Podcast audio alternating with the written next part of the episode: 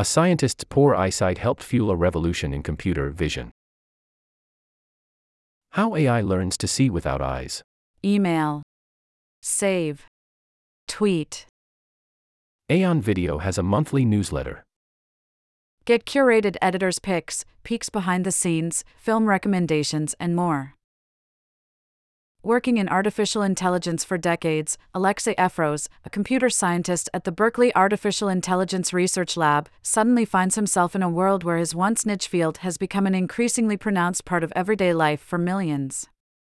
The fruits of his breakthroughs in computer vision can be found in smartphones, photo editing technology, self driving cars, and more.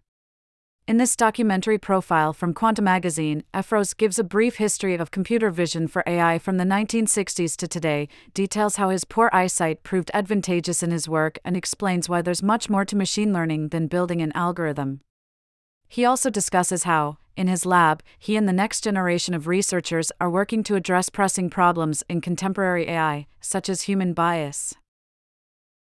Video by Quanta Magazine, https colon slash slash www.quantamagazine.org slash the dash computing dash pioneer dash helping dash AI dash C dash 20231024.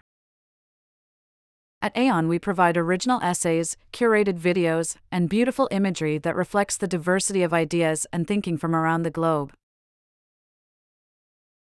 We are a charity dedicated to sharing knowledge with the world, and we rely on reader support to keep going. Please support Aeon to help sustain us into the future.